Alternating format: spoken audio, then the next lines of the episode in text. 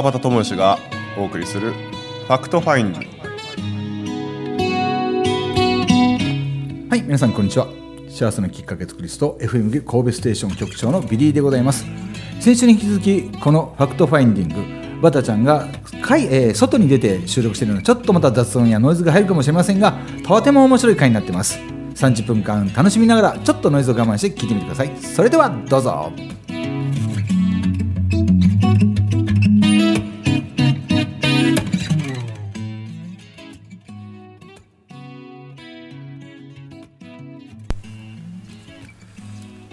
えー今週も、えー始まりました。ファクトファインディングです、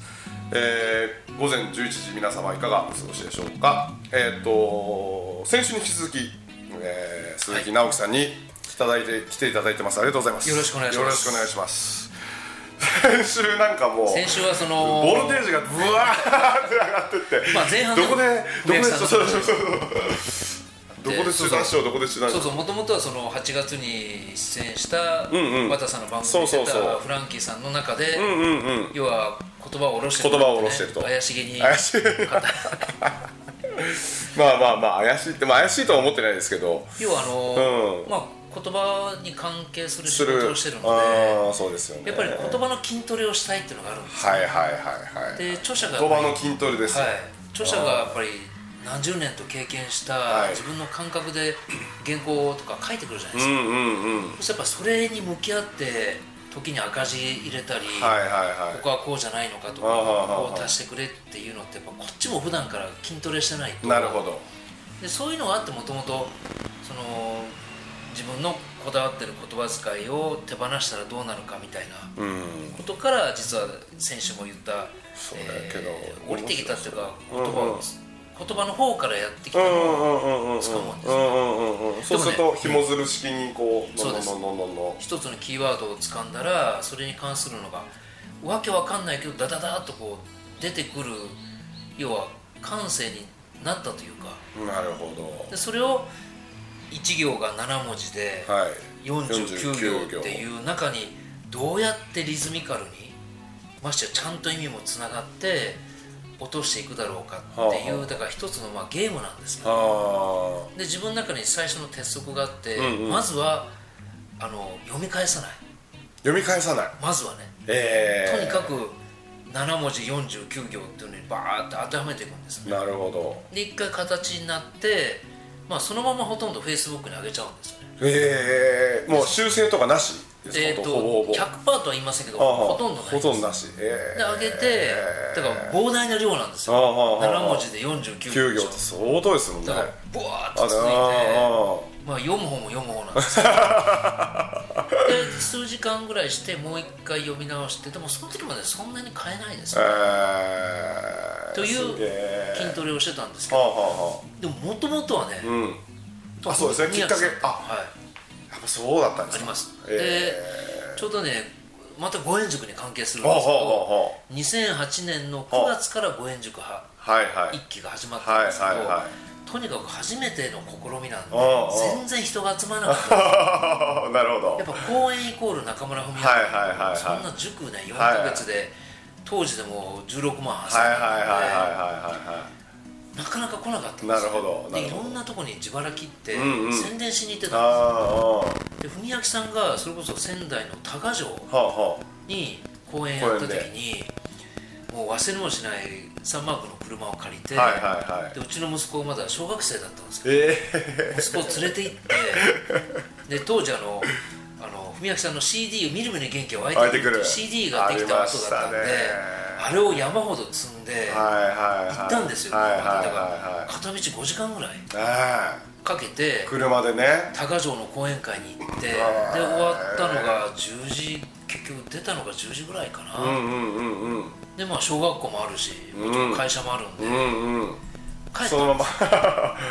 でもね夜中家に着いたのも3時ぐらいだったんですけど、夜中1時か2時ぐらいのは東北自動車道を走ってる時にめっちゃ怪しげな話あですいいですかあ全然いいですよ全然いいです。でも息子は後ろに寝てるんしょうんでこっちこうん運転して。うなんでこんなことやってんのかなと思ったんですよあね。あその五円塾っていうはいはいはい。高額のベントのイベントが連続セミナーの参加者をね、集めるために。ために。でも実はね高城で息子が配ってくれたチラシを手にして来てくれた人いるんですよ。え一人だえけ。でも帰り道はねもうこんな御前様になってるしー。こんなちっちゃい子を連れて連れ回してね。あなんかちょっと虚しくなってきたんですーよ瞬間えそしたらその時にめっちゃ怪しい話ですよ。ー。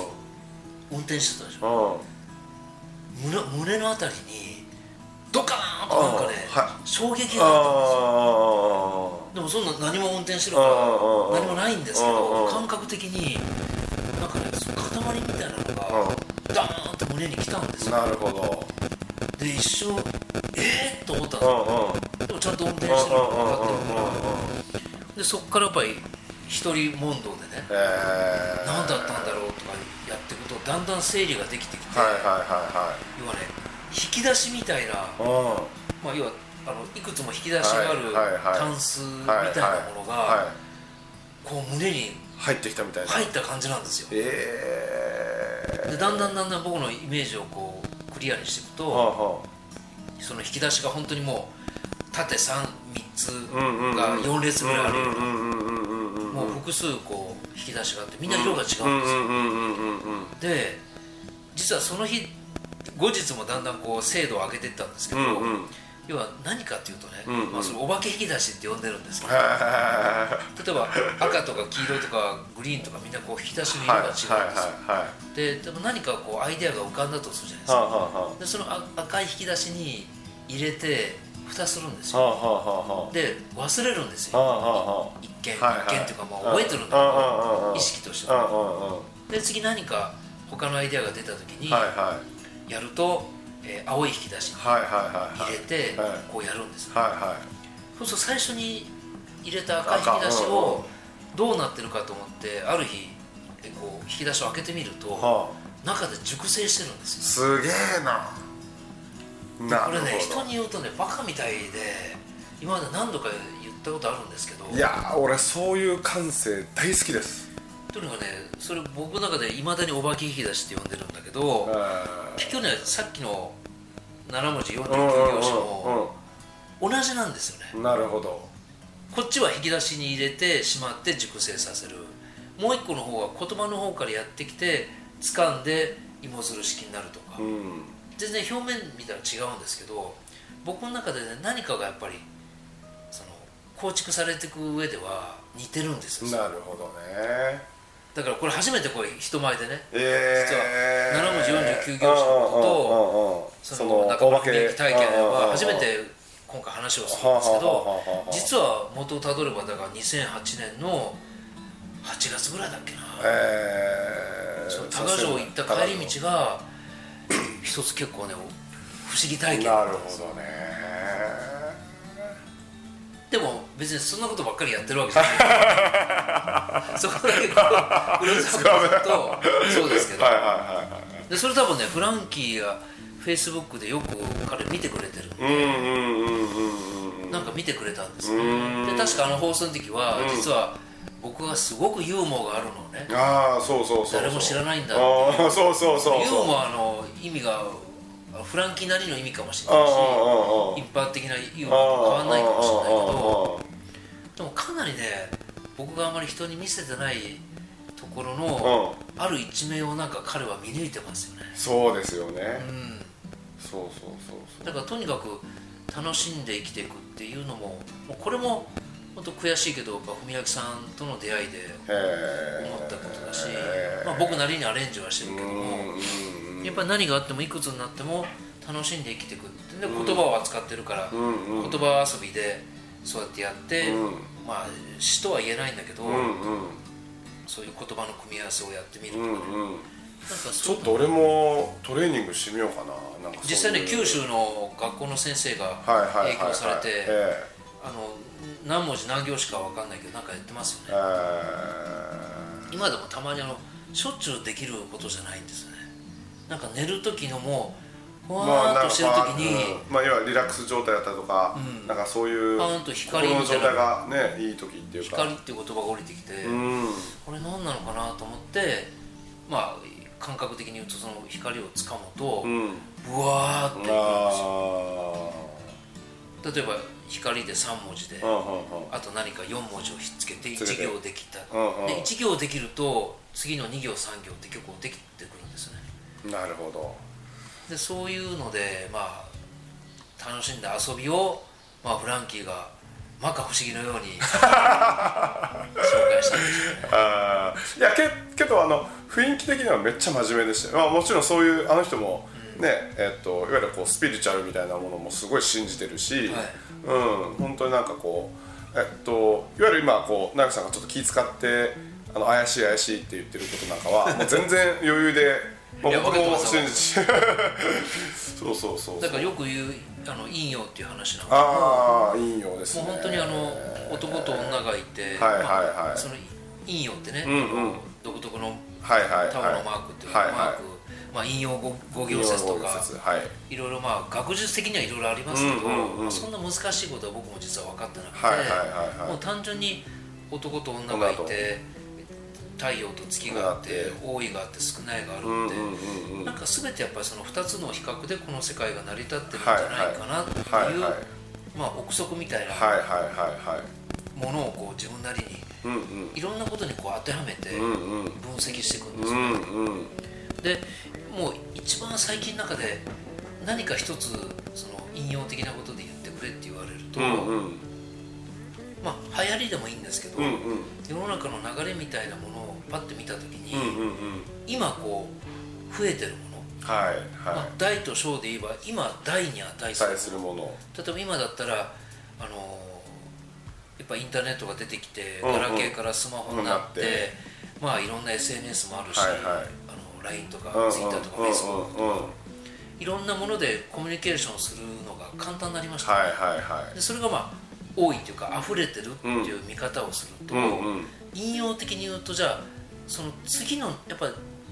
れなんですよね、なるほど。流れを見ていくってことで言うとじゃあ何かが溢れた時の次の流れって今溢れたものの対極にあるんですよ、うん。要は大きいと少ない多いと少ないっていう理論から言うと今多いものに対して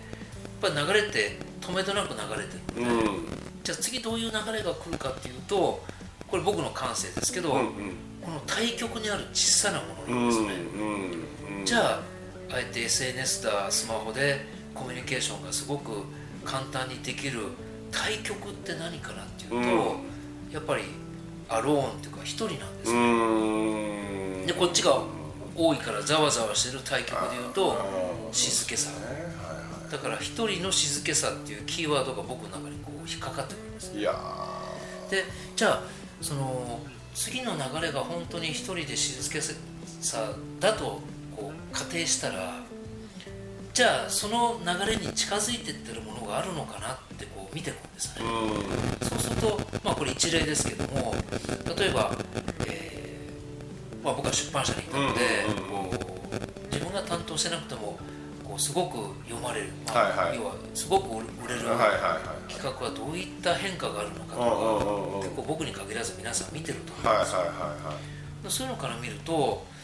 ヨガとか、いうん。呼吸法とか、うんうん。お片付けとか、うんうん神社参拝うんうんうんとか、それこそキーワードがいくつか出てくるんですね、で例えばストレッチみたいな本がすごく売れたり、うんうんうんこれってやっぱ体のことじゃないですか、はいはいはいはい。でまあダイエットも昔の痩せろじゃなくて、体幹を整えましょうなるほどなるでそういったキーワードが出てくるときにこれ共通することあるのかなと見ていくと、ほどうん。今言ったヨガ断食呼吸法、うんうんお片付け神社参拝、まあこの5つとしましょうか、うんうんじゃあこの5つの共通してることって何だと思います？はい。一人でやること？そうなんですよ。ああそうかっていうのが自分で出てきて、あーいやいや神社大勢で行きますよって。まあ、でも神様と向き合う時って一人じゃないですか、でこれが日本だけじゃなくて、まあ、欧米諸国でそういった流れヨガの人あと、まあ、僕が住んでる茅ヶ崎だったり今サーフィンと同じようにサップっていう板の上にね乗っかって体幹があなんかねあ鍛えられる。れですねはいはいはい。はそういう流れ見てるとあ確かに一人で何か自分をねこう探求してる人が多いな。は一人で探求してるっていうことはってなって自分の経験をバーって遡っていくとあ俺たちが80年代20代の頃ってよくなんか自分探しとか言ってやってる人いたなあとかあいうのが出てくるんですあ自分を探すことと自分を深めることってある種対極なんですよ。ーはいはいはい。だって片一方は外に向かってうんるしうんうん。片一方は中内側ですもんね。っていうまた図式ができてきて はあはあじゃあはあ面白い。自分を探してる時のまあ要は80年代の日本の雰囲気とか世界の雰囲気どうだったのかなって当然今みたいなパソコンなんてなかったうんんですよ、うんでそういう分析を、まあ、遊びなんですよだから。そうですね。だからフラフランキーがすごくユーモアって言ってくれたのは僕にとってはある種非常に褒め言葉でそうやってやっぱり遊び感覚でいろんなものを見ていくと、かなりこう整理されていくんですね。なんか僕その陰と陽の話を聞いたまあ前からなんかそんなようなのはなんかねなんかちょっとちらっとこういう仕事もしてるし聞いたことはあったんですけど、まあ本格的になんかちょっと意識し始めたのはそれこそ今年の2月のあのタカさんのあはい。あのありがとう農学校はい。の時に、えっと陰と陽の話を聞いてでじゃああの腸と蛾の見極め方わかるかはとか、もうそんなところからまあスタートしていってでね。で縦に伸びるのが、えっと陰で横に伸びるのが陽やって。で例えば、えっと僕なんかは喋ってる仕事やから、はい。はい。縦に立ちながら陰になって喋りながら陽をやってるから長時間立って喋ってても疲れないとかなんかそういうもう本当この自分の自分のこの体調のバランスとか、はい。体のバランスとかっていうところからもこう結構見始めてでそうですね。例えばですねまあこんなんでも実はまあぶっちゃけ言うと例えばバーってこう喋って、うわーってなってさあ懇親会ってなった時にもう僕もうふぬけのもうものけの殻なんですよね。もうぶっちゃけもう出し切って。うだけどあの逆に皆さんはこう、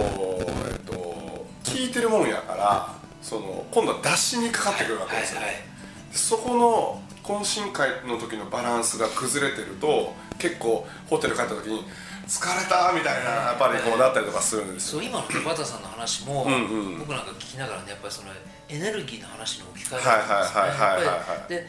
いいよってその学術的に言うともう中国の歴史とか、ね僕も全然分かってなくてはもうあの陰陽のマークを見て、はいはい。もうあれはつまりあのマークをねこうリスナーの方もどっかで今すぐ検索したら出てくると思うんですよね。要はね流れなんですよね。そうですね。ずっと回ってるらしいですよね。玉みたいなのがうん。黒い中に白い点はいがあり白い中に黒い点があり結局あのちょうどど真ん中の、まあ、中央っていうかね、うんうんうん。あのセンターラインにいかに立立てるかっていうのが、まあ、僕もいろんな人の話を聞いて、はいはいはいもうあのマークを見たらとにかく流れてるんだな流れの中でもあ唯一流れてないのはあのど真ん中なんですよ。あでそれを人生に置き換えるといろんな物事が起きるけどもでお物事が起きて先週言ったみたいにいろんな選択を日々僕たちはしてるんですけど、うんうん。でもあの陰陽のマークの中央のあうんうん。の中央のラインっていうのは、うんうん。何か起きた時に右に行ってもいいし左に行ってもはいいいし、はどっちでもいいですよはいっていうような場所だと思うんですいなるほど。そうもっとあの濃く言うと生きてもいいし死んでもいいし、うん。でそれを刹那的にどっちでもいいっていうんじゃなくて、うんうん。生きてもいいし死んでもいいしそういうとらわれなく今をやっぱり楽しんで生きていくっていう言い方もできると思う。んですよ実はその今こう伝えてるのが、はポジショニングっていうやつなんですけど、あのマップがあるんですよ。でえーっとまあちょっとリスナーさんにはこうねなかなかなんかあのフェイスブックで紹介するあたまにマップをねそうそう一緒に一緒にこうコメント欄のたまにやったりとかす、はいうん、あのしますけど、こうまあ、要は真ん中がこうあってですねそれは今というポジションなんですよね、はい。で、えっと、こちら側がその右上の方が、えっと、いわゆる未来のワクワクとか未来こうなりたいよねああなってたら最高よねって思いをこの馳せる部分。はい。でこっち側の右、えっと、下の部分が、えっと、過去の成功体験やったりとか部分なんですけどで今度真逆の方の半分に半分の真逆の方に行ってこちら側が、えーいわゆるこう過去の傷とかトラウマ、はで上がその上が未来の不安とかっていうようなそういうこうポ5つのこのポジションに分かれていて、自分のその使ってる言葉とか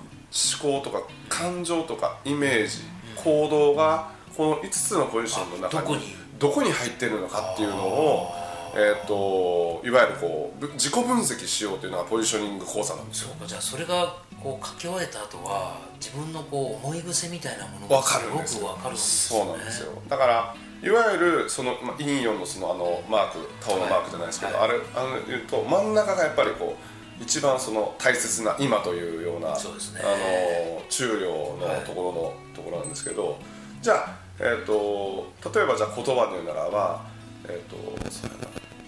うん大体こういう講座と講座とかセミナーとかって何ですかね。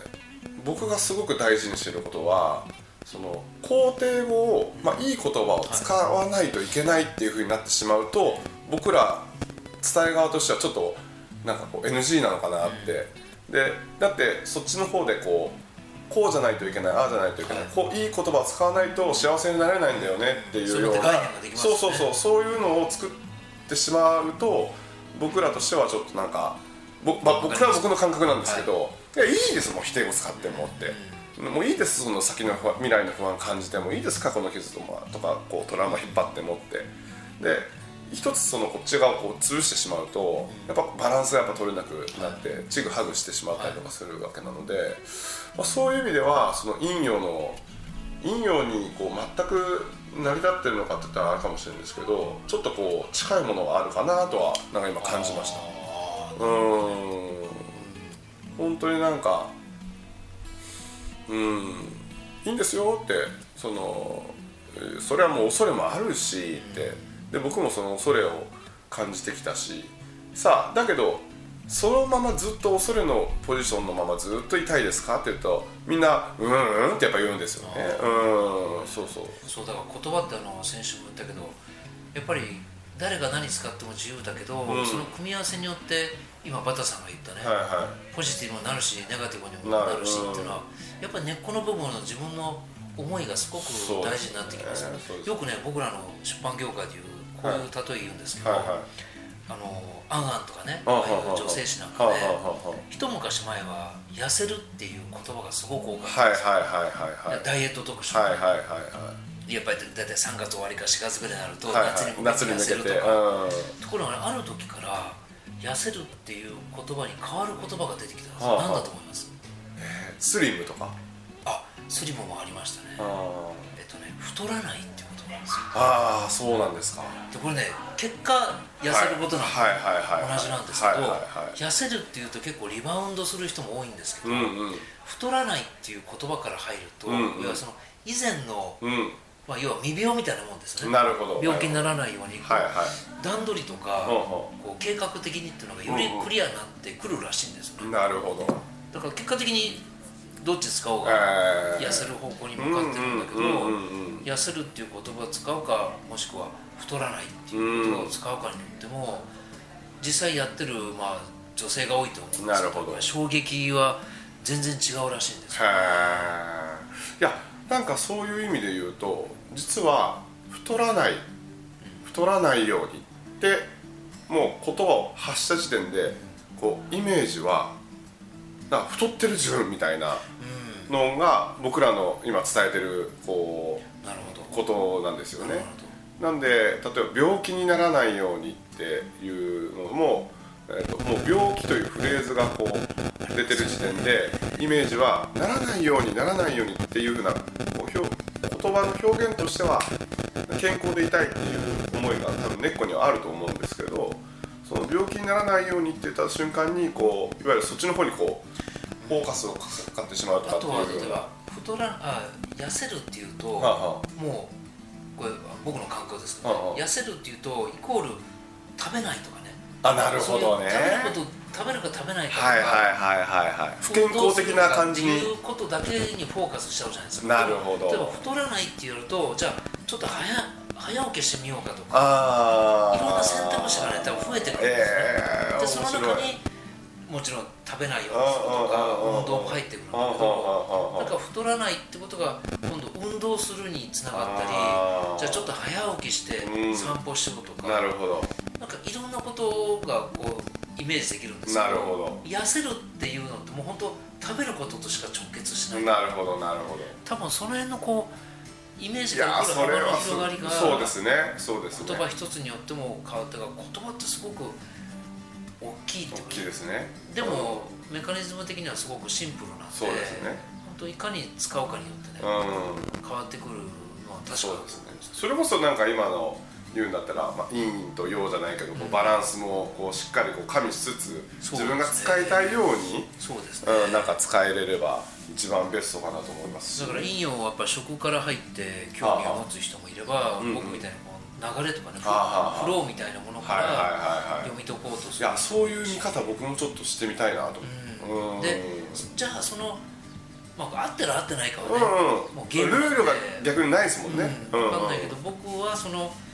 読み解くためにうんうん。選んだのは、なもうテレビ見ないとか、なるべく物を置かないとか、その静けさっていうのがいなるほど。要はさっき冒頭今回の冒頭で言ったそのたくさんざわざわしてるっていう対極がうん。やっぱり一人と静かっていうんで、うん。やっぱこの流れを読み解くために僕はどっちかって言ったらざわざわの方にいるんじゃなくて、うん。この静けさの方に身を投じて、うん。そこから感じるものを今拾ってる段階ですね。なるほど、へえでそうやって見ていくともう繰り返しになりますけどあーヨガとか呼吸法とか断食とか、まあ、ファスティングとか言い方はいろいろありますけどマインドフルネスとか、うん。でもやっぱあ一人でやることが増えてきてるからやっなぱり大勢と一人っていうこのバランスの変化っていうのは多分間違ってないな。なるほど。じゃあだったらここから10年後20年後どうなっていくのかっていうところで、はいはいはい、まあ、11月から10年後の食卓っていう。なるほどなるほど。あそれで10年後の食卓と。で10年っていうのは非常に日本人の場合バブルがはじけた、はいはいはい。あの10年とか、はいはいはい。一つ10年っていう区切りがすごくあのインパクトがあるので、えー。まあ、それでまあ別に20年でもいいんですけど、はあはあはまあ、10年後っていう言い方を。あなるほどね食卓っていう非常にシンボリックな家庭でみんなが集まるとこだったりなんかみんなが集まってるところでも今個食って言って一人で一食べる人がすごく増えてるので